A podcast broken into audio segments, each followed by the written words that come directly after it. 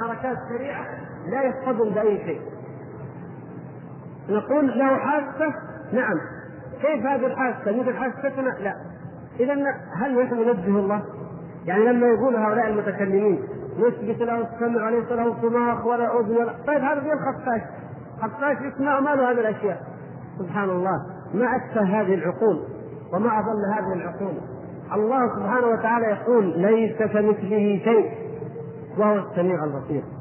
فلا نخوض ابدا ولا نستخدم أي لفظ لم يأتي في الشرع. خوضنا هذا دليل على أن التشبيه في قلوبنا.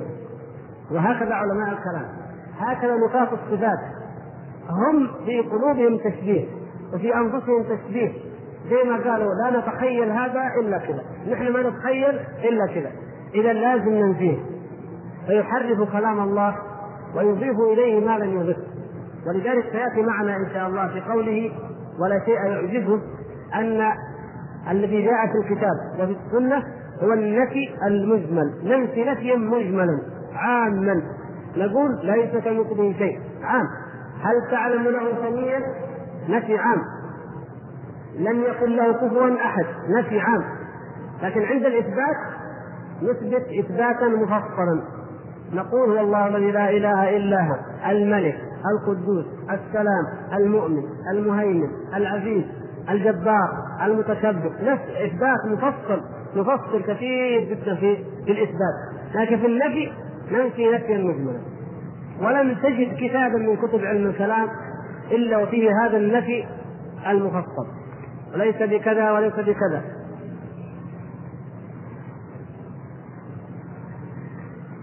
وهذا الأخ يقول تعقيب وملاحظة. إثبات الصفات بلا كيف أو بلا تكييف. لأن الصفة لها كيف بلا شك ولكن لا نعلمها. فنثبت الصفة وأن لها كيف ولكن ولكن نعلمه؟ ولكن لا نعلمه يبدو. فاذا اجتهدنا في وصف الكيف كان تكييفا وهو الممنوع. فيكون صحيح أن نقول أن نثبت الصفات بدون تكييف وليس بدون كيف. هو هذا المقصود بالنسبة لنا نحن. بالنسبة لنا. عندما قال بعض السلف ومنهم ابن الماجتون بلا كيف. بلا كيف يعني بلا تكييف. يعني بالنسبة لنا نحن بلا كيف. نسبتها بلا كيف بالنسبة لنا. أما إن لها كيف حقيقة نعم كل صفات الله لها حقيقة عند الله عز وجل. يعلمها الله سبحانه وتعالى. فالمقصود يا أخي هو في, في نظرنا نحن. إن قلنا بلا تكييف أو قلنا بلا كيف فالمقصود واحد بالنسبة لنا نحن. لا بالنسبة لما عند الله سبحانه وتعالى ولحقيقتها. يقول كيف الجمع بين قول الرسول صلى الله عليه وسلم ولا أذن سمعت ونحن قد سمعنا بما في الجنة من النعيم وما فيها من الحور والأنهار وفي ذلك مما سمعنا في الأحاديث. جزاكم الله خيرا. فيها ما لا عين رأت ولا أذن سمعت ولا خطر على قلب بشر. الجنة حتى عندما سمعنا عند لما سمعنا كما قال الأنهار أو الخمر سمعنا الأسماء سمعنا فقط الأسماء. لكن نعيم الجنة نعيم محسوس تسمعه الأذن وتراه العين وتتلذذ يتلذذ به البدن ويتلذذ به القلب وهذه كلها لم لا لا نستطيع نحن الآن أن أن نتأملها. فنحن ما سمعناه هو الاسم سمعنا الاسم لكن لم نسمع الحقيقة آه أنهار الجنة لها ألحان تغني بها ما سمعنا هذه الألحان ولا ندري كيف هي لكن سمعنا أن النبي صلى الله عليه وسلم قال لها ألحان هل سمعناها؟ لا نعلم أن في الجنة حور عين لكن هل رأيناها؟ نراها يوم القيامة أو يراها المؤمنون إذا دخلوا الجنة لكن هل رأيناها الآن؟ ما رأيناها أيضا هناك أشياء لم تخطر على قلب بشر بمعنى أنه إما أنها لم لم يخبر عنها أصلا لأننا لنا ان عقولنا لا تحتمل الإخبار عنها وإما أننا اخبرنا بمجرد الأسماء فقط والأسماء المجردة لا تعطي حقائق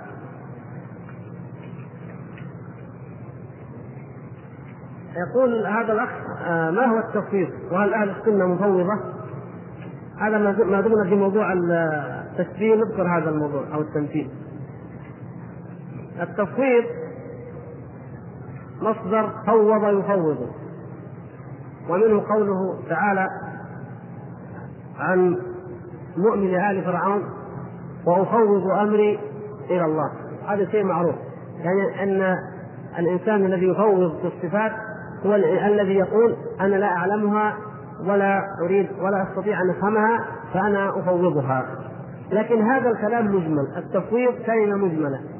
تحتمل معنيين إما تفويض في الإثبات يقول الواحد يا أخي هل الله مستوى على عرشه؟ هل لله يد؟ هل لله كذا مما ثبت في الكتاب والسنة؟ فيقول لك أنا أفوض هذا الموضوع إلى الله يعني إن كان له وإن كان ما له أنا أفوض إلى الله هذا ليس مذهب السلف كما واضح لكم لماذا؟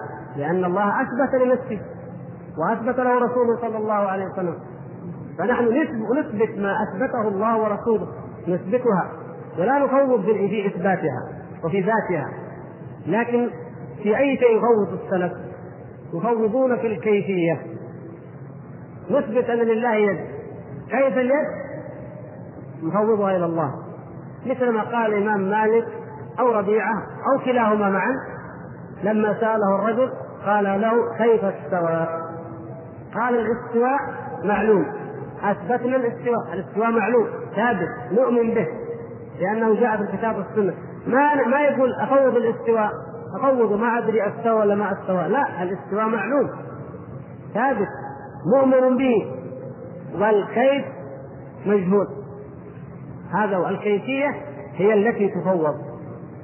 لكن الأمر اختلط على بعض المتأخرين. وأظن ذكرنا ذلك الإمام المشهور الجويني أبو المعالي الجويني. لما كان في عمره كله على مذهب الأشاعرة وخاض في علم الكلام وكما قال يقول ركبت البحر الأعظم وخضت في الذي نهى عنه علماء الإسلام. هو ركب ذلك وخاض. فخرج من هذا الخوض بالحيرة التي ليس وراءها أي قيمة ولا نتيجة ولا هدف أبدا. ولو أنه أضاع هذا العمر في الفقه لكان من الفقهاء الكبار أو أضاعه في الحديث لكان من المحدثين الكبار أو أضاعه في اللغة لكان من اللغويين الكبار لكن أضاع هذا العمر في علم الكلام. فقال والآن أموت على دين عجائز نيسابور أو يا ليت أني أموت على دين عجائز نيسابور بعد أن يأس من هذا. في آخر عمره ألف كتاب سماه النظامية. الرسالة أو العقيدة النظامية لأنها مهداة إلى نظام الملك صاحب المدرسة النظامية.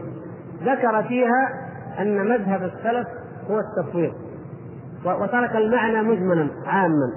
ففهم كثير ممن بعده أن المقصود أن السلف يفوضون أي لم يبحثوا موضوع الإيمان بالصفات بالمرة, بالمرة لم يخوضوا فيه مطلقا وإنما قالوا نحن نفوض الأمر إلى الله.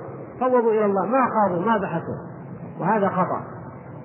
لأن الصحابة رضوان الله تعالى عليهم سألوا النبي صلى الله عليه وسلم عن أشياء كثيرة جدا فيما يتعلق بصفات الله سبحانه وتعالى. سألوه أبعيد ربنا فنناديه أم قريب فنناديه سألوه يا رسول الله أخبرنا عن أول هذا الأمر كيف كان؟ فأخبرهم كيف نشأ كيف كانت بداية الكون. سألوه عن أشياء كثيرة وكان النبي صلى الله عليه وسلم يعلمهم إياها وكانوا يحرصون على أن يعرفوا سنة النبي صلى الله عليه وسلم في السواك سنة النبي صلى الله عليه وسلم في الاستيجاع كل ذلك عرفوه. فكيف معرفتهم بما هو أعظم وأشرف من ذلك؟ وهو ما يتعلق بمعرفة الله سبحانه وتعالى. فنقول أن الصحابة رضوان الله تعالى عليهم كانوا يعلمون والسلف كانوا يعلمون وإنما كان التصوير في ماذا؟ في الكيفية.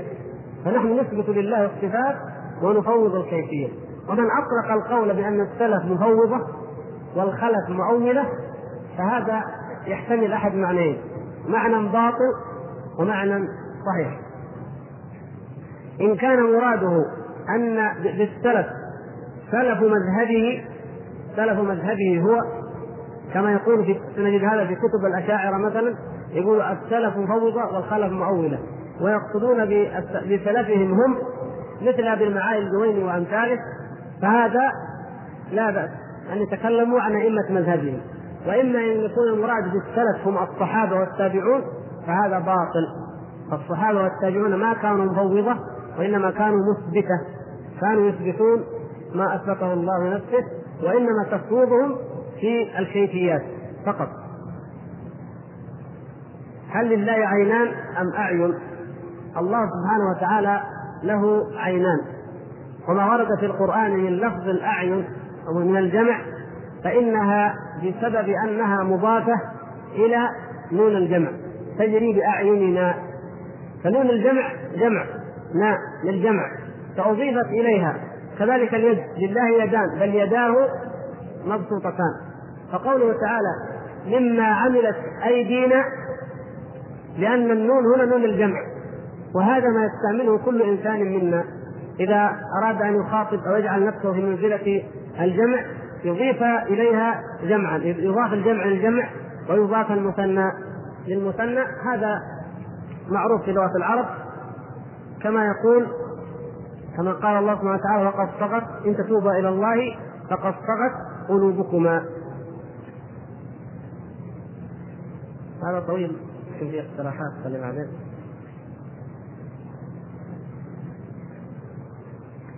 ما حكم من أول الصفات في العصر الحالي وقد أقيمت عليه الحجة؟ التأويل لا يجوز لا في هذا العصر ولا في كل عصر. ويجب أن تقام أن يجب على كل من علم الحجة أن يقيمها على امثال هؤلاء. ومن اقيمت عليه الحجة ثم لم يرجع فهذا من أهل البدع المصرين على بدعتهم. وحكم أهل البدع معروف من هجرهم وعدم موالاتهم وعدم الصلاة خلفهم وأحكام كثيرة كما تعلمونها.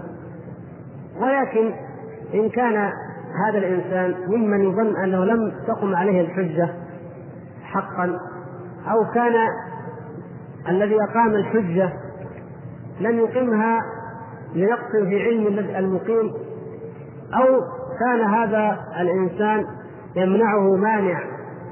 بعض الناس يمنعه مانع من الموانع عن الاعتراف وعن الإذعان للحق ولكنه في ذاته يقر به فينبغي أن يؤخذ بالحكمة وأن يزال هذا المانع فلعله أن يترفق وخاصة العداوات.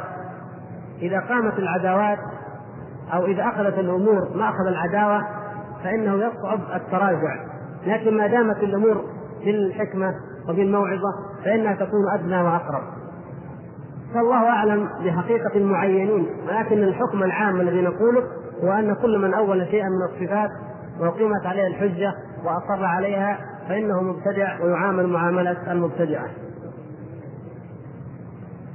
الخروج من الملة قد قلنا وقد كررنا أن الإنسان لا يخرج من الملة بمجرد البدعة. وقد قلنا أن التأويل ثلاثة أنواع. نوع مكفر وهو تأويل الباطنية والرافضة. نوع مبدع وهو تأويل نفاة الصفات كالأشعرية والمعتزلة. والنوع الآخر هو الخطأ. وهذا السؤال وإذا أطلق كما قال من أول الصفات هذا تأويل بدعيين البدعيين ولا يخرجون به من الملة لا نخرجه من الملة وإنما يخرج من السنة إلى البدعة.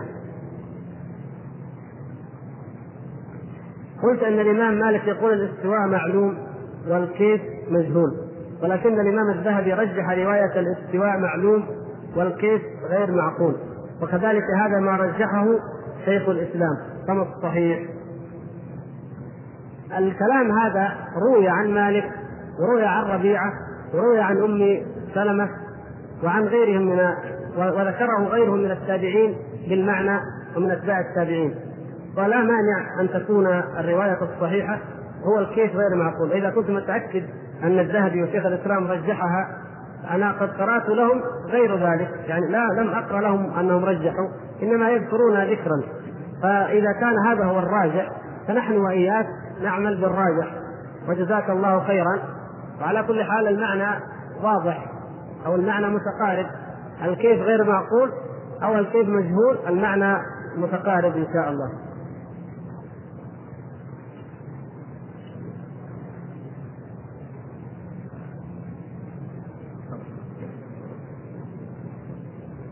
هل يتصور أن هناك قدرا لفظيا مشتركا؟ بين خمر الدنيا وخمر الآخرة؟ يتصور كلمة خاء خمر خاء ميم راء هذا لفظ هذا هو اللفظ المشترك. يعني إن كان قصد الأخ هل يتصور حقيقة مشتركة؟ لا حقيقة مشتركة لا. أما اللفظ نعم هذا خمر وهذا خمر ثلاثة حروف خاء ميم راء. فهي تشترك في في اللفظ. لكن تشترك في الحقيقة لا تشترك. فاللفظ موجود في نفس كلام الأخ. هل أهل التصوير كفار؟ زي ما قلنا نقول أهل البدع في الصفات لا يكفرون إلا أن الذي نفى جميع الأسماء وجميع الصفات كغلاة الباطنية والجهمية والمتفلسفة هؤلاء كفار لأنهم نفوا الكل ولذلك أخرجهم وكيع وأخرجهم ابن المبارك والإمام البخاري من فرق الإسلام كما تقرؤون في كتاب البخاري رحمه الله كتاب خلق أفعال العباد البخاري ذكر فيه هذه النقول عن الإمام أحمد وعن وكيع وعن ابن المبارك أن الجهمية ليسوا من فرق الإسلام.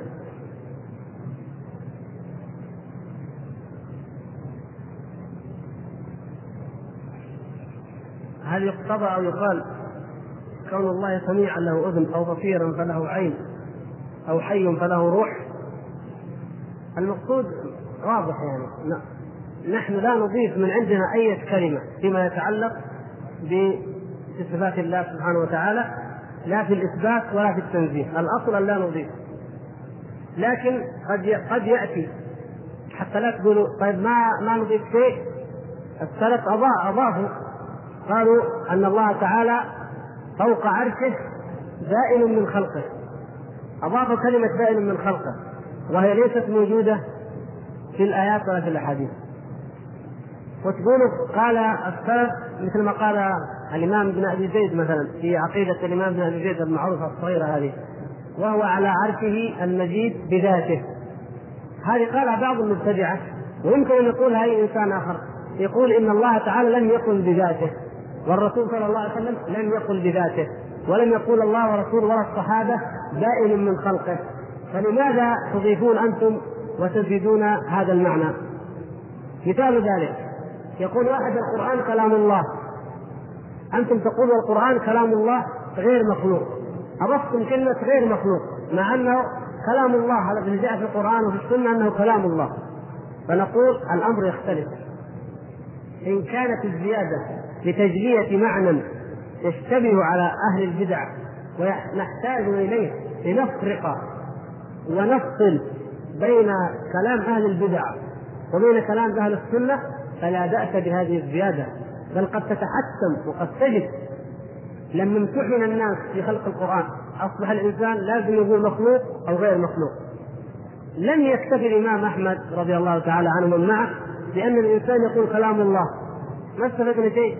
لأنه إذا قال القرآن كلام الله يمكن يقول كلامه والكلام مخلوق. فلا بد أن يضيف غير مخلوق. لماذا؟ هذه الإضافة ضرورية حتى يتميز السني من البدعي وعندما نقول وهو على عرشه بذاته نقول هذه الكلمة مهمة هذه الكلمة حق حتى يتميز لأن بعضهم يقول هو على العرش وهو في الدنيا. كيف هذا الكلام؟ قال هو كما أخبر لم يستطيع.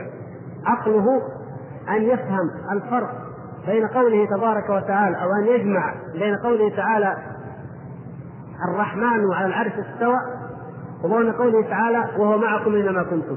ما قدر يجمع بين الآيتين. فقال أنا أثبت أنه معنا بذاته وأنه على العرش في وقت واحد. فلذلك قال علماء السلف هذا من أجل هؤلاء الجهال والصوفية وكثير منهم وحدة الوجود كما قد شرحناها يقولون هذه الحقيقة. اذا يعتقدون هذه العقيدة. اذا حتى نبطل هذا القول نقول وهو على عرشه بذاته. وهو, وهو, وهو على عرشه بائن من خلقه. بائن من خلقه. الله سبحانه وتعالى بائن من خلقه. على عرشه سبحانه وتعالى وعرشه من مخلوقاته وهو اعظم مخلوقاته. فنقول ذلك احترازا من أن يأتي أهل البدع فيفهموا من الكلام المجمل عقيدة باطلة. ولذلك لا يجي واحد من أهل البدع يقول أنتم زدتم. لماذا تزيدون؟ طيب أنتم يا أهل البدع أنتم كل كلامكم زيادة كله باطل. متى؟ في أي وقت من الأوقات كنتم حريصين على السنة وعلى التقيد بعبارات الكتاب والسنة حتى تقولون ما شاء الله لماذا كلمة بذاته؟ لماذا كلمة بائن من خلقه؟ وأنتم في كل كتبكم زيادات وإضافات وتحريفات. مثل ما قلنا تقول يسمع بدون سماخ ولا قناة ولا مدري كيف ويرى بدون حدقة ولا جمو ولا أجفان ولا رموش ولا كذا. أنتم عملكم كله زيادة. أما نحن فإنما تزاد بعض العبارات لا زيادة فيها بالحقيقة إنما هي مأخوذة من نفس المعنى من نفس النصوص وإنما هي إيضاح إيضاح فقط حتى لا يلتبس الأمر بين عقيدة بدعية وبين عقيدة سنية حقيقية. فلذلك قد تزاد مثل هذه الألفاظ.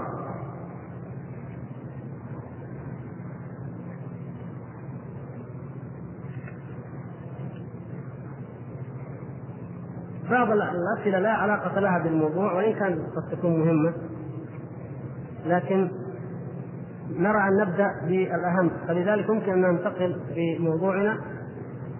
تفضل ولا شيء يعجزه ونشوف التي تتعلق بالموضوع هي أهم.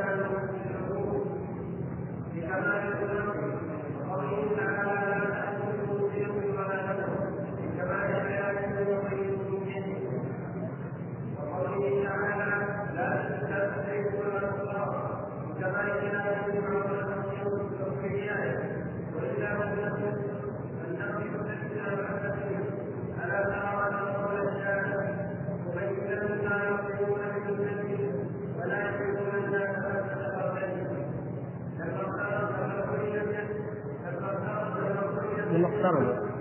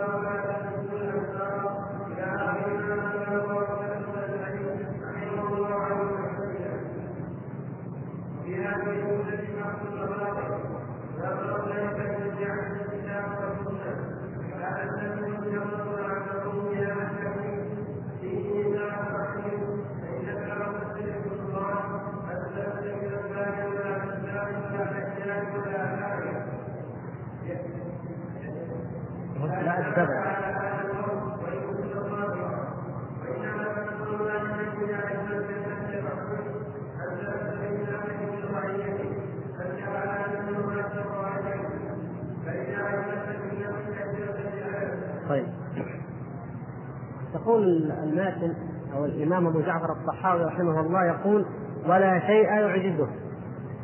ولا شيء يعجزه. شرحها المؤلف الشارح رحمه الله قال لكمال قدرته.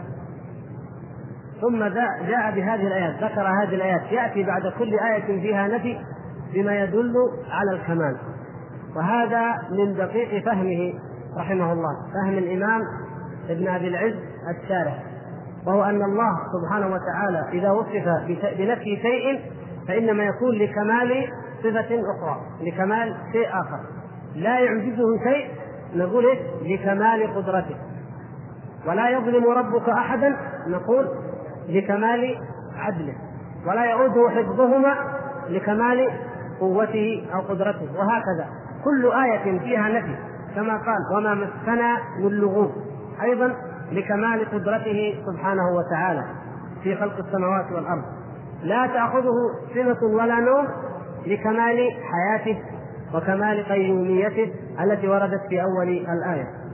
لا تدركه الأبصار لكمال جلاله ولكمال عظمته أن يحيط بها أي شيء. وهكذا فكل آية أو حديث يأتي فيه النفي أن يوصف الله سبحانه وتعالى بشيء فيه نفي فهو لكمال صفة تتعلق بها يتعلق بها هذا الشيء المنفي. يتعلق بها هذا المنفي. ومن هنا قال المؤلف رحمه الله تعالى إن النفي الصرف مجرد النفي المطلق لا يقتضي المدح لا مدح فيه. حتى من لغة العرب. استدل من لغة العرب بهذا البيت. وهو أن أحد الشعراء هجأ القبيلة فقال مبينة لا يغدرون بذمة ولا يظلمون الناس حبة خردل. هذا ما يمدحهم. ما يقول هذه القبيلة لا يظلمون بذمة لا يغدرون بذمة ولا يظلمون الناس حبة خردل. هذا ما هو مدح. يريد أن يقول أنهم ضعفاء عاجزين. ما قد آذوا أحد من جبنهم أو من ضعفهم. ما قد آذوا أحد. ما قد خفروا ذمة أحد. إذا تعاهدهم واحد ما يكثر الذمة أبدا. إذا من ضعفهم ما يقدروا يعتدوا على أحد. ولا يظلمون الناس حبة خردل من ضعفهم ما يقدروا. مثل ما قال المتنبي والظلم من شيء النفوس فإن تجد ذا عفة فلعلة لا يظلمون يعني في علة ولا كان يظلم بس في علة ما يقدر يخاف. ولا الظلم من شيء النفوس. هذا هو المعنى الجاهلي. الجاهلية هذا مفهومها أن الإنسان لا, يوصف أحد بأنه ما يظلم إلا بمعنى أنه ضعيف أو ما يقدر يعني عاجز لا بمعنى أنه قوي أو قادر. أو بمعنى أن الإنسان لا يظلم إذا هو عادل. لا ليس هذا هو المقصود. هذا كما قال أيضا الآخر الذي قال لكن قومي وإن كانوا ذوي عدد ليسوا من الشر في شيء وإن هان كأن ربك لم يخلق لخشيته سواهم من جميع الناس إنسانا. يقول كأن الله ما خلق احد يخافه إلا قومه. قبيلة هذه. فليسوا من الشر في شيء وإن هانا فينفي عنهم الشر. هذا مدح. لا هذا يهزم قومه ويتهمهم بالضعف والخور والجبن والعجز. إذا الله سبحانه وتعالى وهو أعظم من يوصف ومن يثنى عليه سبحانه وتعالى بالثناء اللائق بجلاله لا يوصف بمجرد الشيء السلبي. فنقول لا يظلم فقط مجرد أنه لا يظلم نقول لا يظلم لكمال عدله سبحانه وتعالى. فاذا الذين ينفون الله يصفون الله بالنفي المجرد فقط ولا يثبتون هؤلاء ضلال ضلوا في باب صفات الله سبحانه وتعالى وقعوا في إساءة الأدب مع الله سبحانه وتعالى. كما ذكر المؤلف لما قال أن لو جاء أحد دخل على الملك وأراد أن ينزه الملك وأن يقول انت ما أنت مثل الرعية؟ مثل فقال أنت لست بزبال ولا كناس ولا طباخ ولا حجام يضحك عليه الملك ويؤدبه والناس كلهم يسخروا من عقله الملك هذا درجته عالية. أنت تخاطبه بهذا الكلام تنفي عنه أشياء حقيرة. تافهة؟ ما ينبغي فكيف بملك الملوك سبحانه وتعالى؟ أن يقال إنه ليس بجاهل كما يقول نفاة الصفات. الذين لا يصفون الله تعالى إلا بصفات سلبية أو إضافية. إما أن يقولوا ما هو جاهل. الله تعالى يعلم عليم يقولوا ما هو جاهل. ما هو جاهل. بس. طيب هذه ما هو جاهل؟ يمكن تطلقها على أي إنسان؟ تطلق أي إنسان عنده علم ما هو جاهل. فيقول ليس بجاهل وليس بكذا وليس بكذا. أو يقولون له علم عنده علم. ما نقول عليم نقول عنده علم. نضيف له العلم. عنده علم أو له علم ولا نقول إنه عليم. هكذا عقولهم. يخيل إليهم يخيل إلى عقولهم. أنهم إذا قالوا عليم فقد أثبتوا شيء فيه تشبيه. أما إذا قالوا ليس بجاهل هذا مجرد نفي ولا يقتضي إثبات شيء. الألفاظ التي ذكرها المؤلف رحمه الله تعالى هنا قال وفي هذه الجملة حق وباطل. ذكر ألفاظ كثيرة جدا. كيف حق وباطل؟ مثلا لما قال ليس بجسم ولا شبح ولا جثة ولا لحم ولا دم هذه هذه نفيها حق. يعني نحن ننفي أشياء ما ينفونه وما يأتون به من الأشياء فيها حق. وقد يكون فيها باطل. مثل مثلا لما نفوا عن الله قالوا وليس فوق. وقالوا وليس بذي ابعاض وأجزاء وجوارح وأعضاء. هذه توهم. يعني باطل أو توهم الباطل. كيف توهم الباطل؟ لأنه يريدون بنفي ليس بذي ابعاض ولا أجزاء ولا جوارح. يريدون أن يوهموا بنفي صفات الله سبحانه وتعالى. نفي يد الله. ينفون وجه الله. ينفون عين الله. ويجعلون هذا من باب الأعضاء أو من باب الجوارح. اذا هذه العبارات توهم نفي الفوق أن نفي أن الله فوق. هذا باطل. باطل صريح لأن الله سبحانه وتعالى أو أثبت يخافون ربهم من فوقهم. فأثبت له سبحانه وتعالى ذلك. ولهذا كثير من الخطباء يبدأون الخطب فيقولون سبحان أو الحمد لله الذي تنزه عن الزمان والمكان. هذا كلام يوهم لما يقول تنزه عن المكان. أو بعضهم يقول أوضح من ذلك ويقول ولا يسأل عنه بالاين هذا باطل. لأن النبي صلى الله عليه وسلم وهو أعرف الخلق بالله سأل الجارية أين الله؟ فنحن ننزه الله أكثر من نبينا صلى الله عليه وسلم؟ لا. يقول لا يسأل عنه بالعين لكن كثير منهم يقول ولا والذي تعالى عن الزمان والمكان. يقول هذا الكلام يوهم الباطل. وإن كان مراد صاحبه الحق مثلا قد يكون مراده حق وهو أنه لا يحويه مكان سبحانه وتعالى. لكن نقول لا ينفى بإطلاق هكذا لأن هذا يحتمل نفي الفوقية عن الله سبحانه وتعالى. فنحن ننزه الله بما نزه به نفسه. وننفي عنه ما نفاه عن نفسه سبحانه وتعالى. وقولهم ولا والد ولا مولود هذا حق وجاء في كتاب الله سبحانه وتعالى. يعني الشاهد أن بعض كلامهم هذا فيه باطل وبعض كلامهم فيه حق وبعضهم يوهم الباطل أو قد يؤدي إلى الباطل. ونحن نخلص من هذا كله بأن نرفض جميع ما يطلقونه ولا نطلق إلا ما أطلقه الله ورسوله. فأما في المدح وأما في الثناء وأما في الإثبات فإننا نفصل كما فصل الله ورسوله. ولذلك الآيات والأحاديث في الإثبات مفصلة. يخبر الله سبحانه وتعالى عن نفسه بأخبار مفصلة. كما في أواخر سورة الحشر كما في آية الكرسي كما في سورة الفاتحة وغير ذلك سورة الصمد ونحو ذلك. وأما النفي فإنه نفي مجمل. نفي مجمل. هل تعلم له سمية؟ نفى نفي مجمل. لا قال ليس اسمه كذا فلان وفلان. ليس لا. هل تعلم له سمية؟ هذا نفي. استفهام معنى النفي. لم يلد ولم يولد ولم يكن له كفوا أحد. فنفى نفيا مجملا. يقول جل شأنه ليس كمثله شيء. فالذي يقول ليس بجسم ولا جثة ولا شبح ولا كت نقول هذا كلام باطل الله تعالى يقول ليس كمثله شيء. فقل أنت كما قال الله سبحانه وتعالى ليس كمثله شيء. يكفينا هذا الكلام. ونلغي كل ما عداه. أما هذا الألفاظ جوهر وعرض ورطوبة وحرارة وعمق وارتفاع فهذا من إساءة الأدب مع الله سبحانه وتعالى. وهذا مما يدل كما قلنا أيها الإخوة أن المعطلة هم في أصلهم مشبهة. أصل التعطيل نبع من التشبيه. شبهوا الله ثم احتاروا ما فهموا من آيات الصفات إلا التشبيه فقالوا ننفي هذا التشبيه فذكروا ما فهموه فلما يقولوا ليس به حرارة ولا رطوبة ولا يبوس ولا كذا ولا من فين هذا الكلام؟ من عند أنفسهم هم. هذا اللي توهموه توهموا أن إثبات الله سبحانه وتعالى يستلزم رطوبة وحرارة وطول وارتفاع. فقاموا ينفوا الشيء اللي هم فهموه. لكن الله عز وجل لا في كتابه لا أثبت هذه الأشياء ولا نفى هذه الأشياء بل اجمل وقال ليس كمثله شيء فهي تنفي كل يعني لم تأتي هذه الألفاظ في الكتاب والسنة لا مثبتة ولا منفية إنما جاء النفي العام الذي يشملها ويشمل غيرها وهذا النفي الذي جاء في الكتاب والسنة لا يلتبس بنفي الصفات. أما هم فنفيهم يلتبس. ولا يحويه مكان. نفس الشيء. الله سبحانه وتعالى حقا لا يحويه مكان سبحانه وتعالى. لأنه هو المحيط بكل شيء. لكن هل معنى ذلك أننا نثبت ننفي العلو عن الله سبحانه وتعالى؟ إذا قلت يا أخي الله فوق السماوات. قال سبحانه تعالى الله عن الجهة تعالى أن يحويه مكان. كيف؟ لأنهم لا يفهمون من في في لغة العرب يقول لك في للظرفية. والظرفية تعني أن هذا الشيء في هذا الشيء.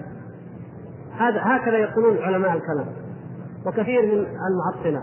والمؤولة يقولون ننفي علو الله؟ لأنه في السماء يعني هذا الشيء في هذا. فنقول هذا الكلام توهمته عقولكم. وإلا ليس في كلام العرب ولا في صفات الله هذا المعنى. أما في في لغة العرب فإنها لا تدل على أن الشيء يحوي الشيء. أبدا. بل تأتي في لغة العرب بمعنى فوق بمعنى على. كما تعلمون حروف الجر بعضها يأتي بمعنى البعض الآخر الباء تأتي بمعنى عن وبمعنى من وكذلك في تأتي بمعنى على فإذا قال الله سبحانه وتعالى هو الذي جعل لكم الأرض ذلولا تمشوا في مناكبها هل نحن نمشي داخل الأرض بحيث أن الأرض تحتوي الإنسان؟ لا نمشي فوقها. وكذلك لما قال على عن إخبار عن عن فرعون ولأصلبنكم في جذوع النخل. هل معنى هذا أن فرعون يفتح الجذع يدخله قوة الجذع؟ لا. يصلبنكم في جذوع النخل يعني فوق الجذع.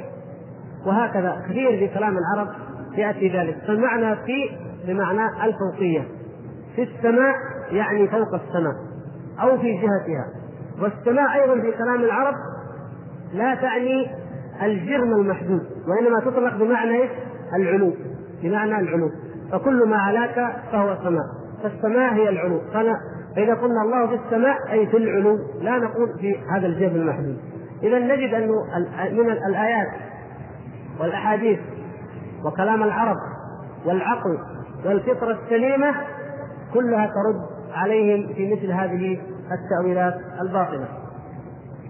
فنحفظ القاعدة يا إخوان. نحفظ القاعدة المهمة جدا في باب الصفات. وهي أننا نثبت لله سبحانه وتعالى اثباتا مفصلا كما جاء في الكتاب والسنة أن الإثبات يكون مفصلا وأن النفي يكون مجملا وهذا ما سيكمله المؤلف رحمه الله تعالى بقوله والتعبير عن الحق بالألفاظ الشرعية النبوية.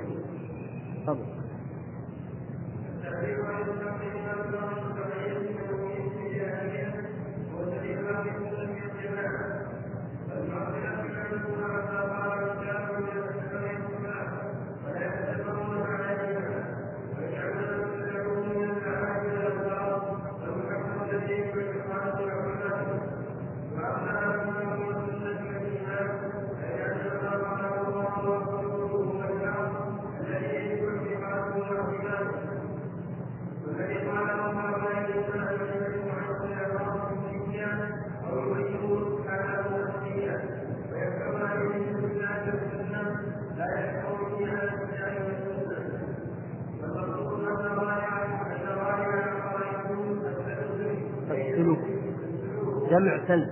السلوب جمع سلب.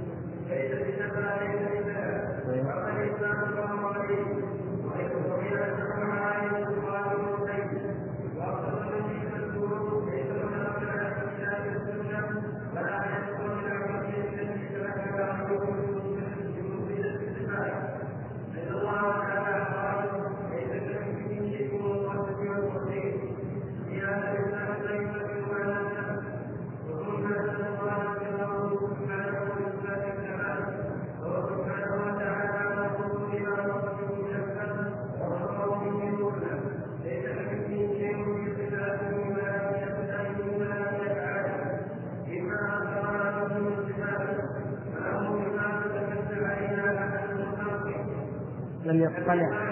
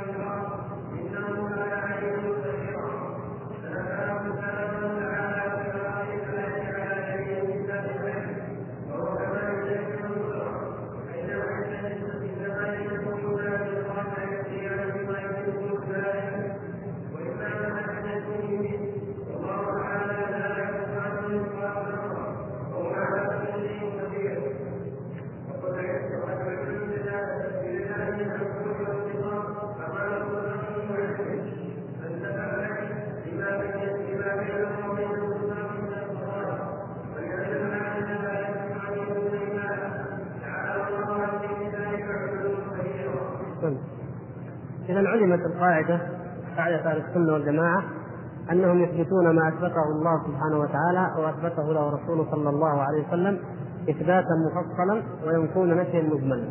وأما طريقة أهل البدع فهي أنهم ينفون آه، نفيا مفصلا. وأكثر الذين الذين اشتهروا بالنفي المفصل الذين لا لا يثبتون لله تعالى إلا الصفات السلبية فقط لا يصفون الله إلا بالسلب فقط أو السلوك فقط هؤلاء هم الجهمية والباطنية الغلاة والمتفلسفة. هؤلاء هم الذين لا يثبتون لله تعالى أي صفة إثباتية. وكلامهم هذا خارج عن الكتاب والسنة بطبيعة الحال لأنه لم يرد في الكتاب ولا في السنة الاقتصار على النفي فضلا عن النفي بالسلب فقط. وكذلك خارج عن الطرق العقلية التي يتخذها بعض مثبته الصفات. يعني الطرق العقلية التي سلكها الأشاعرة في إثبات الصفات السبع خالفهم الجهمية في هذه الطريقة ولذلك لم يوافقوهم في إثبات أي صفة مطلقة وإنما يوافقون في نفي وإنما ينفون جميع الصفات ويوافقون في صفة واحدة التي مرت معنا. صفة واحدة يتفقون فيها وهي التي يلزمهم بها أن يثبتوا بقية الصفات وهي الوجود. وحتى بعضهم يقول لا نقول موجود وإنما نقول ليس بمعدوم. فقط يعني لا ينفون إلا بالسلب بالنفي. حتى هذه لكن بعضهم يقول موجود ونسميه واجب الوجود. فنقول لهم إذا اثبتتم الوجود وهو صفة ثبوتية فأثبتوا. إذا كان له وجودا لا يشبه الوجود وجود غيره فكذلك أثبت له استواء لا يشبه استواء غيره ويدا لا تشبه يد غيره وهكذا في جميع الصفات. ويضيف المؤلف رحمه الله إضافة مهمة ويقول إن بعض صفات الله سبحانه وتعالى لا نعرفها ولم يطلع الله سبحانه وتعالى عليها أحد. لأن من خرج عن هذا الصف عاملوا بمعاملته الشرعية. فبقوا هم صفا واحدا متميزا. فإن حاربوا حاربوا وما فيهم كافر ولا مشرك ولا مبتدع ولا مصر على كبيرة. فينصرهم الله عز وجل وإن قل العدد. لكن نحن اليوم لو حاربنا قد يكون فينا والعياذ بالله المشرك قد يكون فينا صاحب البدعة والهوى المصر عليه قد يكون صاحب الكبيرة المصر على كبيرته وفينا الصالحون. فالنتيجه لا ننتصر. الانتصار يكون إذا كان الصف ممحص نقي ولو بعدد قليل. لكن فيه دخل يكون كما كان يوم أحد ابتلاء ومحن فهذا المستقيم يأخذ الشهادة وذلك الفاجر يأخذ الهزيمة ويأخذ العقوبة ولكن لا يتحقق النصر بالدعوه إلا على صف سليم نقي.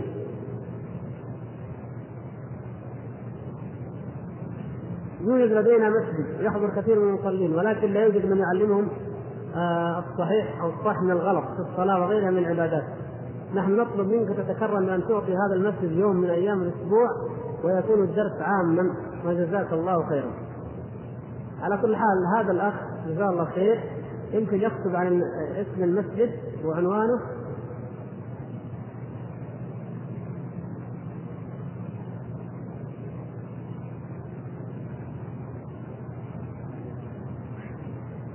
تكتب اسم المسجد وعنوانه والشارع اللي فيه وان شاء الله نعرضها على المكتب الدعوة وسواء أنا أو أي واحد من الإخوان إن شاء الله تعالى أي أخ عنده مقدرة فإنه يكون فيه بإذن الله تعالى. يوجد في نفس المسجد ناس يقولون إنهم دعاة ولكن لا يعلمون الناس ولا يعرفون عن البدع ولا عن العقيدة ولا عن التوحيد. ولكن أهم شيء عندهم أن الناس يدخلون المسجد يصلون ولكن يصلي صح أو غلط ما يعلمه ولا يعلمه. هؤلاء دعاة جهلة. ونسأل الله تعالى أن يهديهم وأن يصلحهم أن الدعوة ما تكون بالجهل ولا تعبدنا الله سبحانه وتعالى بالجهل. وإن كانوا يدعون إلى شيء من الخير وقد يجرون قد يجرون على أنهم يحولوا الإنسان من تارك صلاه إلى مصلي. لكن ما الذي يضر الواحد منهم؟ أن يشتري كتاب صفة صلاة النبي صلى الله عليه وسلم للشيخ الألباني. ما يقدر له كيفية صلاة النبي صلى الله عليه وسلم عبارة عن ثلاث ورقات وشوية أو أربع أربع صفحات للشيخ عبد العزيز بن باز. ما الذي يمنعه أن يقرأ هذا الكتاب وأن يعلمهم إياه يعلمهم الصلاة مثل ما يقرأها وأن يعطي كل واحد منهم نصفة؟ هذا الكتاب يمكن يوزع مجانا كثير من الناس يطبعون يوزعونه مجانا. واللي ما عنده يمكن يحصل عليه من مكتب الدعوة. ويأخذ هذا الكتيب الصغير الذي لا يكلف نصف ريال ويعطيه ويقول له صل صلاة صحيحة. ويعلم الناس الصلاة الصحيحة. أما مجرد دعوة على جهل من يدخل المسجد؟ لا. نعم دخوله المسجد أمر عظيم وقد يؤجر عليه من يدله على ذلك. لكن الجهلة من من يدخلهم المسجد على جهلهم ويبقيهم على جهلهم مثل من يجمع الغنم. صحيح أنه يمنعها من المطر يمنعها من السوق لكن مجرد أن يجمعها في بيت فتفترسها الذئاب. من هم الذئاب؟ أصحاب البدع. صاحب البدعة أحسن فرصه لديها الجاهل وكذلك الشيطان. الشيطان يصدهم عن العبادة وعن الصلاة ويحرص كل الحرص أن لا يدخلوا المسجد. فإذا غلبوه مع هذا الأخ ودخلوا المسجد جاءهم من باب الجهل يجهلون العبادة فيفسد عليهم صلاتهم ويفسد عليهم عقيدتهم. فلا بد من تعليم الناس العقيدة الصحيحة ولا بد من تعليمهم العبادة الصحيحة المهم لا بد من العلم لمقاومة الشيطان وأعوان الشيطان. لا بد من العلم. ومن لم يكن عالما فليسأل أهل العلم فليسأل أهل الذكر. شرحت حديث إن الله خلق آدم على صورته ولكن ما شرح حديث إن الله خلق آدم على صورة الرحمن. ما في فرق. شرح واحد. إن الله خلق آدم على صورته أو إن الله خلق آدم على صوره الرحمن. هذه رواية صححها بعض العلماء وضعفها بعضهم وسواء صحت أو ما صحت على صورته صحيح. على صورته صحيح. فالمعنى هو على صفته. وكما قال جزاه الله خير أيضا حديث حديث أن الذين أول قوم يدخلون الجنة من المؤمنين يدخلون على صوره البدر على صورة القمر ليلة البدر. يقول هذا مما يؤيد أن المراد هو الصفة لأن الإنسان ما يتحول إلى جسم مستدير منير يعني زي القمر وإنما على صفته في الإضاءة والنور. فالصورة في كلام العرب تطلق على الشكل الحسي الظاهري وتطلق على الصفة. فالمراد بهذا هو الصفة. يقول يعني كلامك آه، بعدم مجالسة تارك الصلاة أن يقطع جميع العلاقات معه وأن لا يكلمه. وماذا إذا كان متجدد؟ أيوه صحيح هذه ما أكملتها. تارك الأخ هذا لا يجوز له أن يجالس أخاه الذي يصلي. لكن ماذا يعمل؟ يجب عليك أن تدعو تارك الصلاة وغيره بالحكمة وبالحسنى ما أمكن. ولا تقطع العلاقات معهم من أول الأمر.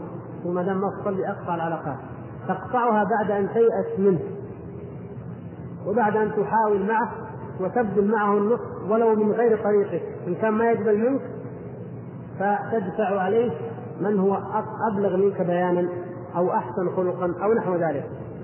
فإذا فعل فعلت ظننت في نفسك أنك قد فعلت ما يبرئك أمام الله ومع ذلك لم يتب ولم يترك ترك الصلاة فحينئذ تقاطعه وتهجره.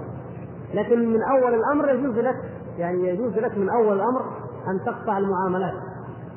مثلا قضية النكاح الزواج مثلا أو أكل الذبيحة أو ما يتعلق بها. كذلك الشهادة لا تشهد له ولا تزكيه. هذه أمور من أول الأمر تفعلها. لكن أنك تعتقد كفرة نهائيا وتقاطع نهائيا هذه لا تكون إلا بعد الدعوة. ونحن يا إخوان الأصل الأصل فينا أن ندعو الناس. أما مجرد اني اهجر سهل جدا. ممكن تهجر الناس حتى لو قلت المجتمع كله هذا فيه فيه معاصي ممكن تأخذ لك غنم وتروح في البر ترعاها. ممكن ولا ما فيه يمكن كثير. لكن ليس ليس شأن المسلم هو هذا. النبي صلى الله عليه وسلم إلى الناس وحده على الإيمان وهم كلهم كفار وخلقهم وصبر على اذاهم وتحمل كل أنواع البلاء التي تعلمون حتى هدى الله تعالى من هدى. ونحن هؤلاء في مجتمعنا هذا فيهم إن شاء الله من يهتدي. وتأكد أن فيهم من سيصلي بإذن الله. لو أنت أحسنت الاسلوب واستعنت بإخوان أو بزملاء آخرين معه في العمل أو في أي مكان. بإذن الله. الضغط عليه عن طريق العلاقات الاجتماعية الضغط عليه يعني عن طريق أي وسيلة إما بالترغيب أو الترهيب هذه قد تؤثر بإذن الله سبحانه وتعالى. فلا بد من أسلوب الدعوة الطيب. والمتجدد إذا أحسن أشكره وشجعه وإذا اساء بفترة ما يسيء فأنصحه وخاطبه بالتي هي أحسن. وأكثر الناس متجددين لأن النفاق خطير. يا إخوان النفاق ما انتهى في عهد النبي صلى الله عليه وسلم وانقضى. النفاق إلى أن تقوم الساعة. المذبذبون بين ذلك لا إلى هؤلاء ولا إلى هؤلاء في كل زمان وفي كل مكان وفي كل دعوة. لكن يجب علينا أننا نعاملهم بما أمر الله به رسوله صلى الله عليه وسلم. من الاعراض ومن الصف ومن القبول المبين. يحلفون بالله لكم ايمان كثيرة في سورة التوبة في سورة الفتح. إذا حلف لك والله إني طيب أبغى الصلاة وابغى الدين أقبل من ذلك اليمين. يقول طيب جزاك الله خير. خلاص إن شاء الله نشوفك فيما بعد. وتصلي معنا. لا تقول أنت البعيد كذاب في يمينك. هذا معاملة المنافقين معاملة صعبة لكن لابد من الصبر على هؤلاء المذبذبين حتى يأذن الله سبحانه وتعالى لهم بالهداية أو يأذن لنا بأن نبلغ الحجة التي أمرنا أن نبلغها.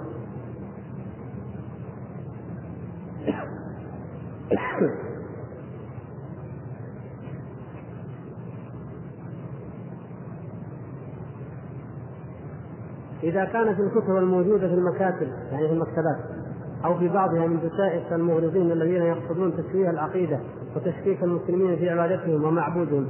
فلماذا لم توضع على المكتبات مراقبة ولكم الرأي الأفضل؟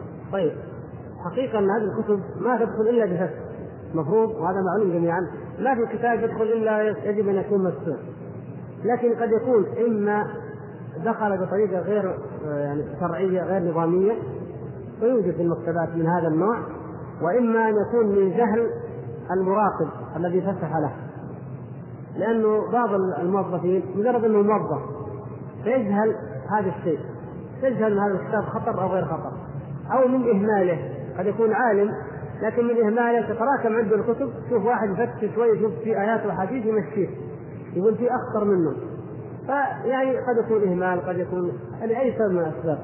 لكن واجبنا نحن إذا رأينا مثل هذا اولا أن ننصح الأخ صاحب المكتبة ونبين له خطر هذا الكتاب وإن شاء الله تجد فيه من يتجاوز فإن لم يستجب فتبلغ الجهة المختصة كمكتب الدعوة مثلا يبلغهم الإنسان أو يكتب مباشرة الشيخ عبد العزيز. هناك جهة الرقابة بالإفتاء الشيخ يحول عليهم وينظر إن كان الكتاب مفتوح أو غير مفتوح وإن كان فتح عن طريق الخطأ أو عن طريق الإهمال إن شاء الله أن نستخرج ذلك. حتى لو ما صار شيء من هذا عليك أنك تجتنب هذه الكتب وأن تحذر إخوانك أن لا يشتروا منها وأن تنصح صاحب المكتبة ألا يبيعها. يعني هذا شيء تقدر تملكه أنت كونه يمنع أو ما يمنع هذا تسعى في ذلك لكنك لا تملكه. وإنما علينا جميعا أن نعمل ما نملك. ما نملك ما لنا عذر فيه. اللي ما نملك عذرنا اننا نبلغ وأن نخبر وأن نخبر. هل التشبه أو تشبه الرجال بالنساء وبالعكس يعم الملبس والكلام والأفعال وهل له عدة أقسام؟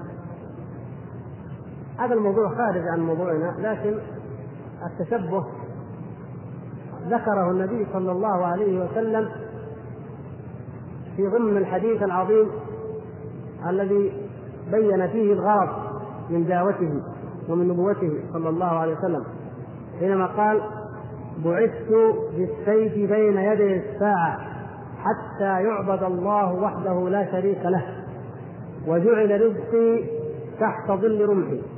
فكتب وكتب الذل والصغار على من خالف أمري ومن تشبه بقوم فهو منهم.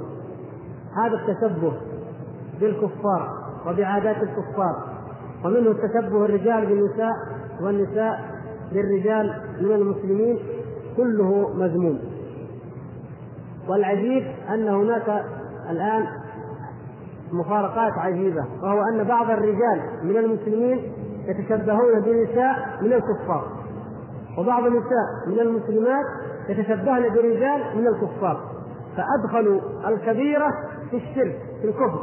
يعني ما يكفينا أن المسلم إذا تشبه بالمسلمة في كلامه أو حركاته أن هذا آه، هو المذموم وكبيرة من الكبائر. ما يكفينا إلا انه أيضا تشبه بالكفار بالجنس الآخر من أجناس الكفار. وهذا من الأمراض الاجتماعية الخطيرة التي نسأل الله سبحانه وتعالى أن يعيننا جميعا على محاربتها. وكل بما يستطيع. فليبذل كل إنسان جهده. يا أخي أنكر المنكر إن كان في السوق وإن كان في البيت وإن كان في أي مكان. أنكر ولكن بالحكمة وبالموعظة الحسنة. خاطب صاحب المحل أن هؤلاء النساء لا يجوز لك أن تراهن. إذا دخلنا إليك فأمرهن أن يحتجب مثلا خاطب ولي المرأة أنها لا تتبرج. خاطب هذا الشاب المتشبه بالنساء أن هذا لا يجوز لك. فلو بذل كل إنسان منا جهده وبذلت الجهات المسؤولة عن هذه الأمور جهدها لأمكن إزالة ذلك أو على الأقل التقليل منه بقدر الإمكان. هل ترك الصلاة يعني كفر هل ترك الصلاة متهاونا أو كسلا لمدة سنة أو شهر أو أسبوع كفر؟ هل ترك صلاة الجماعة كبيرة؟ هل تأخير الصلاة وقتها كبيرة أكثر من ترك الجماعة؟ إذا ترك الصلاة لمدة سنة أو شهر أو أسبوع فإنه كافر مدة الترك مدة الترك كافر إذا رجع للصلاة رجع للإيمان. ولا تتعجبوا من هذا لأن المنافقين في عهد النبي صلى الله عليه وسلم يدخلون بالكفر ويخرجون منه. ولا غرابة في أن الإنسان يؤمن في الصباح ويكفر في المساء أو يكفر في الصباح ويؤمن في المساء. بل هذا هو ما أخبر عنه النبي صلى الله عليه وسلم في آخر الزمان أن رجلا يمسي مؤمنا ويصبح كافرا. وكذلك قد يمسي الرجل قد يكفر لأنه ترك الصلاة. فيصبح فيصلي فيعود للإسلام. فهذا الرجل يدخل في الكفر ويخرج من الكفر. لكن حكمه كمعاملة ظاهرة لا نحكم بكفره بإطلاق إلا إذا خاطبناه وكان مصرا على ترك الصلاة. وعرض على السيف عند القاضي تصلي وإلا ندخلت قال لا ما أصلي. وقتلناه قتله القاضي بحدا شرعيا ففي هذه الحالة لا يجوز لأحد أن يقول إن هذا مسلم أبدا. لأن لا يمكن أي مسلم أن يقبل بأن يفضل قطع الرقبة بالسيف على أداء الصلاة. أبدا لا يمكن ولا يتخيل هذا الشيء. فهذا كافر. أما ما دام يصلي وما يصلي فهذا فيه أمل. وربما هذا لو عرض بالقوة ربما لو مجرد تعهد بالهيئة يقول لك لا أنا أصلي أتعهد ليش؟ لأن كل مسلم يعلم أن هذا واجب ولا تجوز المصابرة فيه ولا يكابر فيه إلا الكافر البين الكفر نعوذ بالله رجل من أبوين مسلمين ولكنه ترك الصلاة ثم هداه الله إلى الصلاة فهل يلزمه أن ينطق بالشهادتين؟ الإنسان إذا كفر بترك شيء من الأعمال فإن عودته للإسلام يكون بفعل ذلك العمل الذي كفر بتركه. ولهذا بعض الناس يقولون الشافعي والإمام أحمد رضي الله عنهما أن الشافعي يرى أن تارك الصلاة ما هو كافر والإمام أحمد يرى أنه كافر وأنهم تناظروا في ذلك. فقال الشافعي للإمام أحمد يا أحمد تقول إن تارك الصلاة كافر؟ قال نعم. قال فما تقول له ماذا نقول للإنسان لكي يسلم قال يشهد أن لا إله إلا الله. قال فهذا يقولها. فإذا كأنه غلبه. هذه الحكاية لا تصح.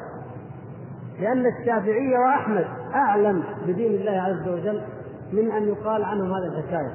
من كفر بترك شيء من الأشياء فإن إسلامه يكون بعودته إلى فعل ذلك الشيء. الذين كفروا بمنع الزكاة. وقتلهم أصحاب النبي صلى الله عليه وسلم لأنهم منعوا الزكاة. كيف كان إسلامهم؟ إذا رفع يده وقال أنا أدفع الزكاة هذا دخل في الإسلام رجع إلى الإسلام. أما الشهادتين فهو يقولها قبل وبعد. وكذلك هذا الرجل. إسلامه أنه يؤدي الصلاة.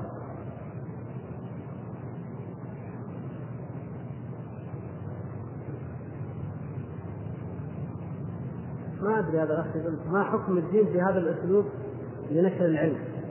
يعني بعض الناس يعلق لوحة دعوة عامة تتشرب بيوت الله بدعوه المؤمنين والمسلمين بالحضور خمس مرات في اليوم والليلة عند اذان الفجر والظهر ولهم الجنة يعني لا لا ينبغي هذا الكلام لا ينبغي ابدا ولا آه، بيوت الله تعالى مشرفة معظمة ولا يشرفها دخول أحد ولا يعني ليس هذا من أساليب الدعوة الصحيحة التي تسلك وإنما يؤمر الناس بالوعظ بالتذكير بالترغيب وبالترهيب ولا بأس ببعض المحصنات اللفظية أو بعض الوسائل التي تجذب الأنظار لكن لا يصل الأمر إلى حد الابتذال.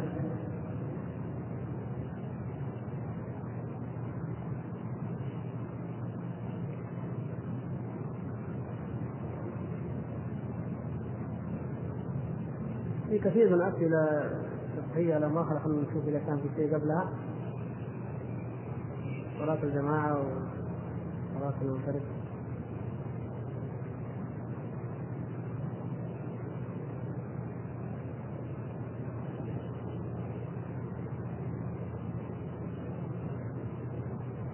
هذا الأخ ما معنى قول شيخ الإسلام إن الخير المجرد؟ خبر الظاهر أنت اللي كتبتها؟ طيب جزاك الله خير. اكتب الصفحة. الكتاب والصفحة عشان أراجعها جزاك الله خير. قرأت في حديث إن اسم الله الأعظم الذي إذا دعي به أجاب هو مالك الملك. قلنا أن الأحاديث مختلفة ولله تعالى حكمة فقد يكون إخفاءها مثل إخفاء ليلة القدر. هذا لا بأس أن هذا السؤال. وإن كان في الفرعيات لكن يقول ما حكم من يعمل كبيرة من الكبائر؟ على أنه يتوب ويسر إلى حلقة الذكر ولكن عندما يخرج ويشاهد الفتن تؤثر عليه. هل هذا الذي يتوب ثم يذنب أكثر من مئة مرة؟ يكون فاسد العقيدة أفتون المأجورين جزاكم الله خيرا. الإنسان يعمل الخير ويطرأ عليه الشر. وهذه النفس مثل الدابة. أحيانا تستقيم بالطريق وأحيانا تحرم وتجمع. لكن الواجب علينا يا إخوان أننا نحاول وقت الاستقامة أننا نعود النفس أكثر ونزيدها استقامة. وإذا جمحت أننا نردها وأن نرغمها وأن نقصرها. فهذا الأخ لا يقنط من رحمة الله. الفتن كثيرة جدا والمغريات والشهوات كثيرة.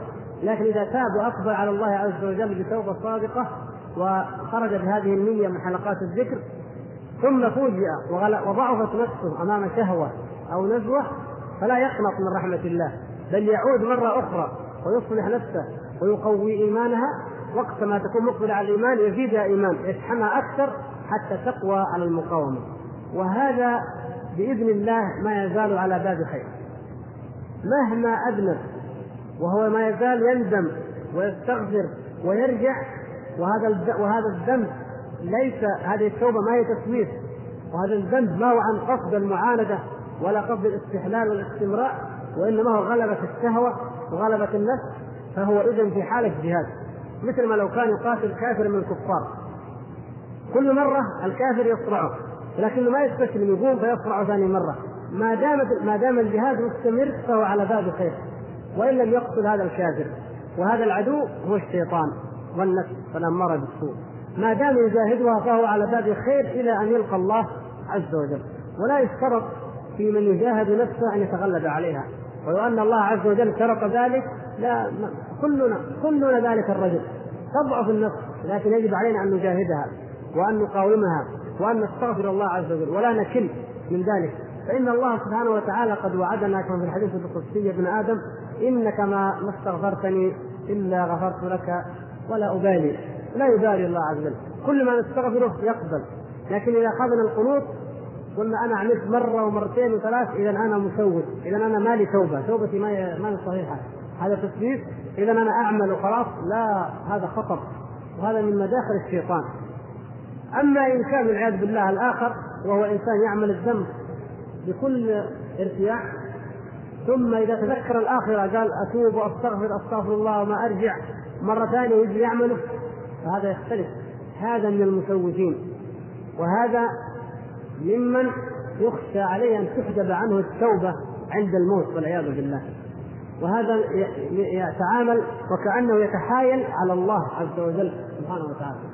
لكن الآخر الذي يجاهدها ثم تضعف ويجاهدها ثم تضعف عليه أن يستمر في مجاهدتها وتقويتها حتى يجاهدها فلا تضعف أو تضعف عن بعض الحرام دون بعض. أحد السلف أظن سعيد بن المسيب رضي الله تعالى عنه يقول جاهدت نفسي أربعين سنة حتى استقامت. ومع ذلك والله هذا رجل محظوظ لأنها استقامت لأن غيره يجاهدها ستين سنة إلى أن يلقى الله ما تستقيم. هذا محظوظ وهذا من من سيد التابعين ولكن متى استقامت؟ بعد أربعين سنة. لكن نحن لن تستقيم والله أعلم إلى الوفاة.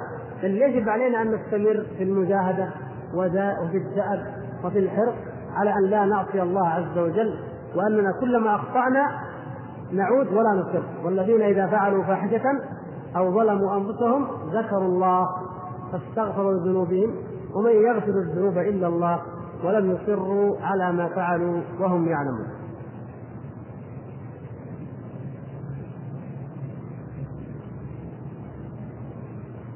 أظن الأذان قد صارت نسأل الله سبحانه وتعالى لنا ولكم القبول. ومعذرة إذا كان بعض الإخوان فوتنا سؤاله أو ما استطعنا أن نأتي عليه. صلى الله وسلم على نبينا محمد وعلى آله لا بأس أن نستعين بذلك. كل عصر من العصور يزيد العلم فيه. العلم البشري العلم الذي هو إنتاج أو ما يسمى حضارة. يختلف عن العلم الذي هو هداية. علم الهداية الربانية هذا ثابت من عند الله عز وجل. جاء في القرآن وجاء في السنة وكل إنسان يعمل ويجهد يجتهد بأن يفهم من القرآن والسنة هذا العلم. أما العلم البشري الآخر فإنه يزيد ويزداد كل يوم. من فضل أو من حكمة الله سبحانه وتعالى ومن فضله على العباد. أن كل من يعمل من أمم كافرة أو مسلمة فإنه يزداد حصيلة من هذا العلم البشري المادي أو الطبيعي. إذا وصلنا إلى حقائق علمية أو أمور نستطيع أن نفهم بها بعض الآيات القرآنية أو أن نزداد فهما لها فلا يمنع ذلك أبدا. الله سبحانه وتعالى مثلا ذكر في القرآن في غير من آية أنه خلق الإنسان من نطفة ثم من مضغة ثم من علقة. كان علماء المسلمين الأولين الرسول صلى الله عليه وسلم وأصحابه يؤمنون بذلك وآباؤنا مثلا ونحن نؤمن بهذا نؤمن بالنطفة والمضغة والعلقة وأن هذه جعلها الله سبحانه وتعالى وخلقنا الله سبحانه وتعالى على هذا الخلق جعلها أطوار سبحانه وتعالى لخلق الإنسان. إذا واحد تعمق كتب عن النطفة وخصائص النطفة وكذا وكذا وخصائص العلقة وأنواعها وتخصص في هذا المجال والمضغة وكذا. وكيف تصفى لحما العظام لحما؟ يعني تعمق في فهم ذلك حتى فهم هذه الآية. نفس الفهم الذي كان موجود فهم إجمالي أصبح فهما أكثر أو فهما اوسع أو فهما تفصيليا. نقول لا مانع من ذلك. لا مانع من هذه مثل هذه العلوم. بل هي تزيد المؤمن إيمانا وتزيده فهما لكتاب الله سبحانه وتعالى. الله سبحانه وتعالى يعني أمرنا أن نتدبر في سير الليل والنهار وامتن علينا لأنه لم يجعل الليل سرمدا إلى يوم القيامة ولم يجعل النهار سرمدا إلى يوم القيامة بل جعل الليل والنهار خلفة لمن أراد أن يذكر أو أراد الشكور لو جاء واحد ودرس كيف دورة الفلك وكيف يزيد؟ متى يزيد النهار؟ ومتى ينقص؟ متى يزيد الليل؟ ومتى ينقص؟ وهكذا. يعني استطرد بهذه الأمور وفصل وعرف وفهم حتى تبين له من حقائق هذه الآيات ومن الحساب الذي ذكره الله تعالى لتعلموا عدد السنين والحساب. اصبح عنده علوم يفهم بها مثل هذه الآيات فلا مانع من ذلك. بل هو زيادة خير وزيادة إيمان وخير ما يبتغى أو يلتمس منه أي علم من العلوم أن يؤخذ من القرآن ومن السنة شريطة أن يكون مضبوطا بمعايير التفسير الصحيحة ومعايير الفهم الصحيح لكتاب الله وسنة رسوله صلى الله عليه وسلم كما هي معروفة في علم أصول التفسير فهذا لا مانع منه إن شاء الله تعالى.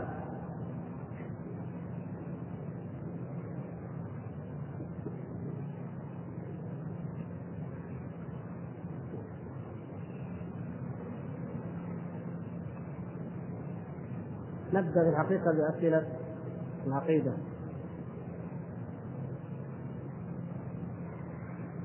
ونحب أن نقدمها بعدين إن شاء الله نأخذ الأسئلة الأخرى. هذا الأخ مثلا يقول كتاب العقيدة الصحوية من أحد مراجع علم العقيدة الصحيحة. ما هي المراجع الأخرى للمتخصصين في هذا العلم؟ المتخصصين يقرؤون أيضا كتب شيخ الإسلام ابن تيمية مثل منهاج السنة ومثل درء تعارض العقل والنقل ومثل التدمرية وأمثال ذلك. وشرح العقيدة الأصفهانية أيضا شيخ الإسلام ابن تيمية. هذا الأخ يسأل سؤال فقهي. يقول هناك بعض المحاسبين لا يأخذون هلل عند صرف الرواتب علما بأن هناك بعض الأشخاص له 95 هللة أو أقل أو أكثر والذي يمنع بعض الأشخاص والمطالبة في ذلك أنه يستحي. فهل هذا في شيء على المحاسب؟ وصاحب المال أو الموظف إذا سكت إذا سكت على ذلك شكر الله لكم. المحاسب لا يجوز أن يأخذ شيء وإن كان هلله واحدة. لا يحل له ذلك لأن الله سبحانه وتعالى يعني لم يستثني من ذلك صغيرا ولا كبيرا. قال ومن يعمل مثقال ذرة خيرا يره ومن يعمل مثقال ذرة شرا يره. فهذا مثقال الذرة لا يحل إلا بطيبة نفس من صاحبه ولكن يعني عفي للمسلم بالشيء اليسير الذي لا تتطلع إليه نفس الإنسان الآخر. كأن واحد يترك عندك مثلا ريال أو نصف ريال أو قرشين أو شيء مما تترفع النفوس عنه فهذا لا بأس به. لكن الإخوان الذين يشتغلون في المحاسبات في صناديق الحساب يجتمع له من هذا نصف ريال ومن هذا 95 هللة ومن هذا 2 هللة تجتمع في الأخير وقد تصل إلى 1000 ريال أو 500 ريال شهريا بالإضافة إلى راتبه. فلو بقي امين صندوق 10 سنوات تجمع عنده مبلغ كبير وهذا المبلغ لا يحل له. هو في الحقيقة إما أن هو لأصحابه وإلا يرجعه إلى هو هو في الحقيقة لماذا؟ لبيت المال. فلا يحل له. إلا أن يستحل ذلك منهم. يعني يقول يا إخوان ترى بعضكم يبقى له 75 بعضكم يبقى له 95 هل لا بعضهم كذا؟ وهذا الذي يبقى أنا آخذه. تحل ذلك لي؟ إذا أحلوه سمحوه؟ لا بأس. إن سمح البعض ولم يسمح البعض الآخر عليه أن يعطي البعض الآخر حقهم. أو أنه يجمع هذا الباقي ويعطيه لمدير لمدير أو رئيس المصلحة فيعمل به شيء لمصلحة الدائرة أو المصلحة مثلا. حتى لو شيء مباح يعني حتى لو اتفقوا إنه هذا اللي يبقى في الصندوق نعمل به عزومة ونتعشى كلنا. ما في شيء لأنه للجميع يعني مثلا. وراضين بذلك ما في شيء.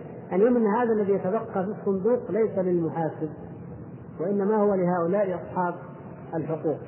والإنسان عليه أن يراقب الله عز وجل. الدنيا هذه فيها درهم ودينار يستطيع الإنسان أن يؤدي منه. لكن الآخرة ما فيها درهم ولا دينار إنما فيها حسنات. يؤخذ من حسناته ويعطى لهؤلاء الناس أصحاب الحقوق.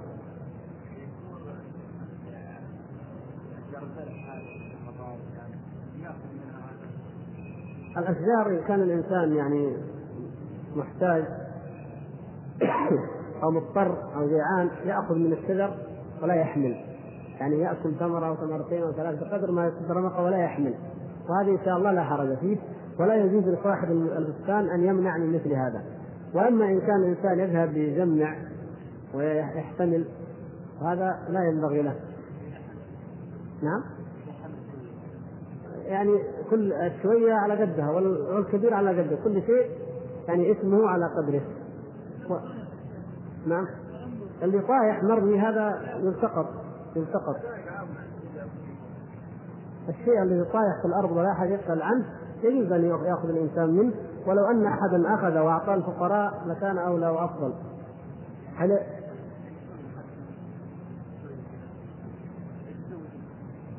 احسن تصدق به يعني أفضل. وإن كان إن شاء الله ما عليك حرج لو اخذته يعني ما دام شيء عام. لكن المسلم يترفع هو الأولى. هل يجوز لأحد أن يعمل لمراد يشتغل في بنك؟ وأنت لا تشتغل في البنك إنما أنت تعمل عنده مجرد عامل عنده مبتعد عن البنك. يعني يقصد الأخ لو أن إنسان موظف في بنك أو يملك بنك واستأجر أجير يبني له بيت أو يعمل له أي عمل. فهذا لا حرج إن شاء الله على الأجير فيما يأخذ. هذا الأجير هو يعمل عمل حلال ويأخذ راتب حلال. كون هذا صاحب العمل يأخذ ماله من حرام من بنك ربوي أو سرقه من مثلا من الخزينة العامة أو سرقه من حقوق المسلمين أو أي شيء هذا اسمه على صاحب العمل. وأما المستأجر فلا يلحقه شيء إن شاء الله ولا إثم عليه. لكن الأولى يعني مثلا لو أنا أعرف إنه هذا صاحب بنك يبغاني أكون مقاول وأن أعمر له عمارة الأولى للمسلم أن يترفع عن أن يعمل عند هؤلاء، يعني هذا من باب أن الإنسان يحتاط بدينه فلا تعمل عند من كان تعلم أن أكله حرام صريح. أما مثلا تاجر يغش ويكذب ومع ذلك تجارة حلال هذا لا أقل من من مثل الرجل الذي هو صاحب بنك لأن كما تعلمون الاموال الربوية حرام والربا أشد أنواع المال الحرام حرمة هو الربا يعني لو أنك آه لو أن احدا سرق من بيت أحد مال أخف حرمة من أنه يعطيه يقرضه بربا. هذا الربا أعظم. لماذا أعظم؟ لأن الله عز وجل إنما توعد بالحرب على الربا. فإن لم تفعلوا فأذنوا بحرب من الله ورسوله وإن تبتم فلكم رؤوس أموالكم. لا تظلمون ولا تظلمون. فالتاجر الغشاش أخف حرمة ماله أخف حرمة من المرابي. ولو أنك خيرت أنك تعمل بين عند واحد يغش أو واحد يأكل ربا فلتعمل عند الذي يغش ولا تعمل عند أكل الربا. نسأل الله العافية. لا لا. بعيد. وقال أنت تعمل عند مجرد عامل عنده مبتعد عن البنك. يعني أنت مثلا تعمر له عمارة أو سواق مثلا في يعني تعمل له أي عمل بعيد عن البنك. أما العمل البنك معروف انه فتوى هيئة كبار العلماء تعلمون جميعا وسئل الشيخ عبد العزيز آخر مرة جاء هنا وقد سمعت من فتوى بأنه حتى الفراش أو المراسل أو الحارس في البنك فإنه يعتبر من الذين يأكلون الربا من المشاركين في الإثم. لأنه الربا ملعون آكله وموكله وكاتبه وشاهدوه فالموظفون في البنك جميعا حتى الفراش والمراسل كما قال سماحة الشيخ عبد العزيز بن باز وكما قرأتم الفتوى جميعا أو تقرؤونها إن شاء الله هذا واضح. لكن السؤال واحد بعيد عن البنك. قال له تعال قال لي احفر لي بيت أو ابن لي بيت أو كذا. وهذا اللي قال هذا الكلام يملك بنك. ولم يعمل هذا الإنسان في البنك. هذا هو الذي نقول إن شاء الله ما عليه إثم لكن خير له أن يبتعد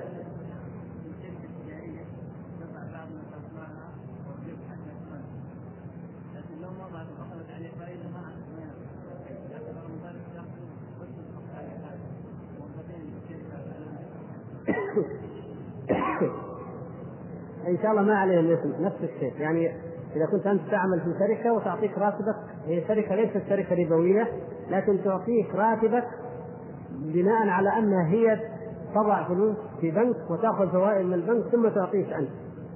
فأنت إن شاء الله لا إثم عليك. أنت في كإنسان تعمل عمل لا لا ربا فيه ولا هو خدمة للربا. وإنما الإثم على المرابي الأصلي.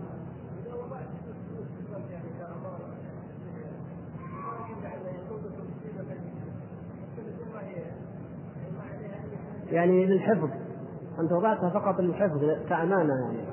هذه حقيقة أنها تعين البنك يعني يمكن بعض الإخوان هنا في كلية الاقتصاد أعرف منا طبعا لكن معروف أن البنك يستفيد من هذه الموجودات. وانت لو أنك ذهبت إلى البنك بعد خمس دقائق فقط وطلبت نقود كنت أبغى فلوسي أعطوك فلوس غير فلوسك وفلوسك دخلت في الحساب وأضافها الكمبيوتر إلى رأس المال ويعني لا شك أن البنوك تستفيد منها قطعا. هذا هذا وأنت تعينهم. أنت مهما كان أنت تعينهم. فلا نقول إنك مثل أكل الربا لكن بهذا بهذا العمل أنت تعين البنك. ولولا أن هؤلاء أصحاب البنوك يجدون من يعطيهم الأموال ما ما عملوا أصلا وإنما هم يأخذون. أنت تقول ما أبغى الفائدة؟ طيب في غيرك؟ ياخذ الفائدة. ومرتاحين مبسوطين إن واحد يجي يعطيهم ألف ريال مبسوطين إنه يعطيهم يعطوه فائدة. كيف اللي ما ياخذ فائدة؟ هذا ينفعهم أكثر. وليس كذلك؟ هذا هو. ما حكم من حلف أنه سوف يقلع عن التدخين ثم عاد إليه؟ مشكله نسأل الله عز وجل أن يعيننا. التدخين يا إخوان يعني الكفار الذين لا يؤمنون بالله.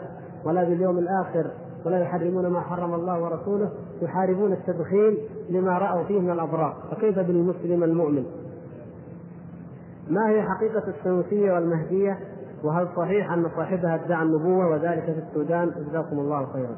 أما السنوسيه فليست طبعا هي هي عقيدتان السنوسيه كانت في ليبيا وهي طريقة صوفيه بلا شك.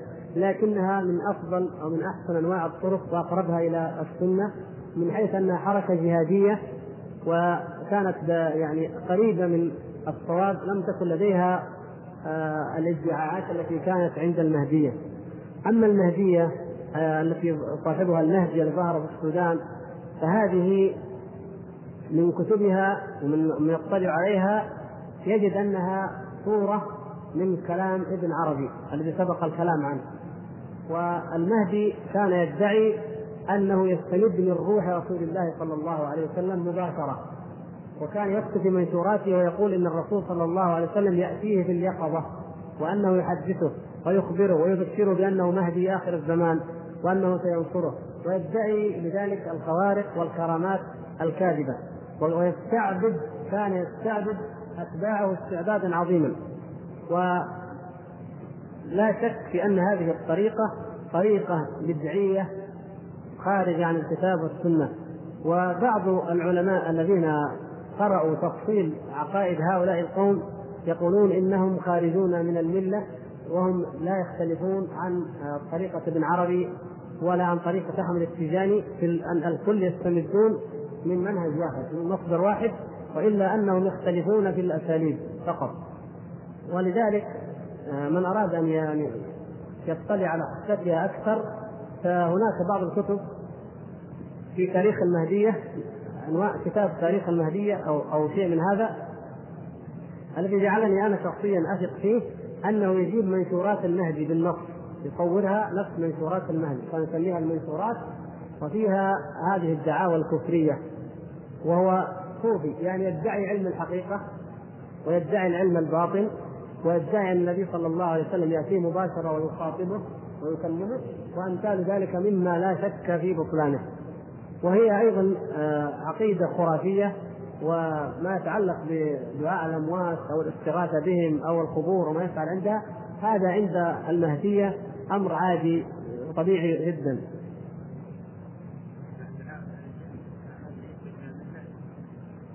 نعم.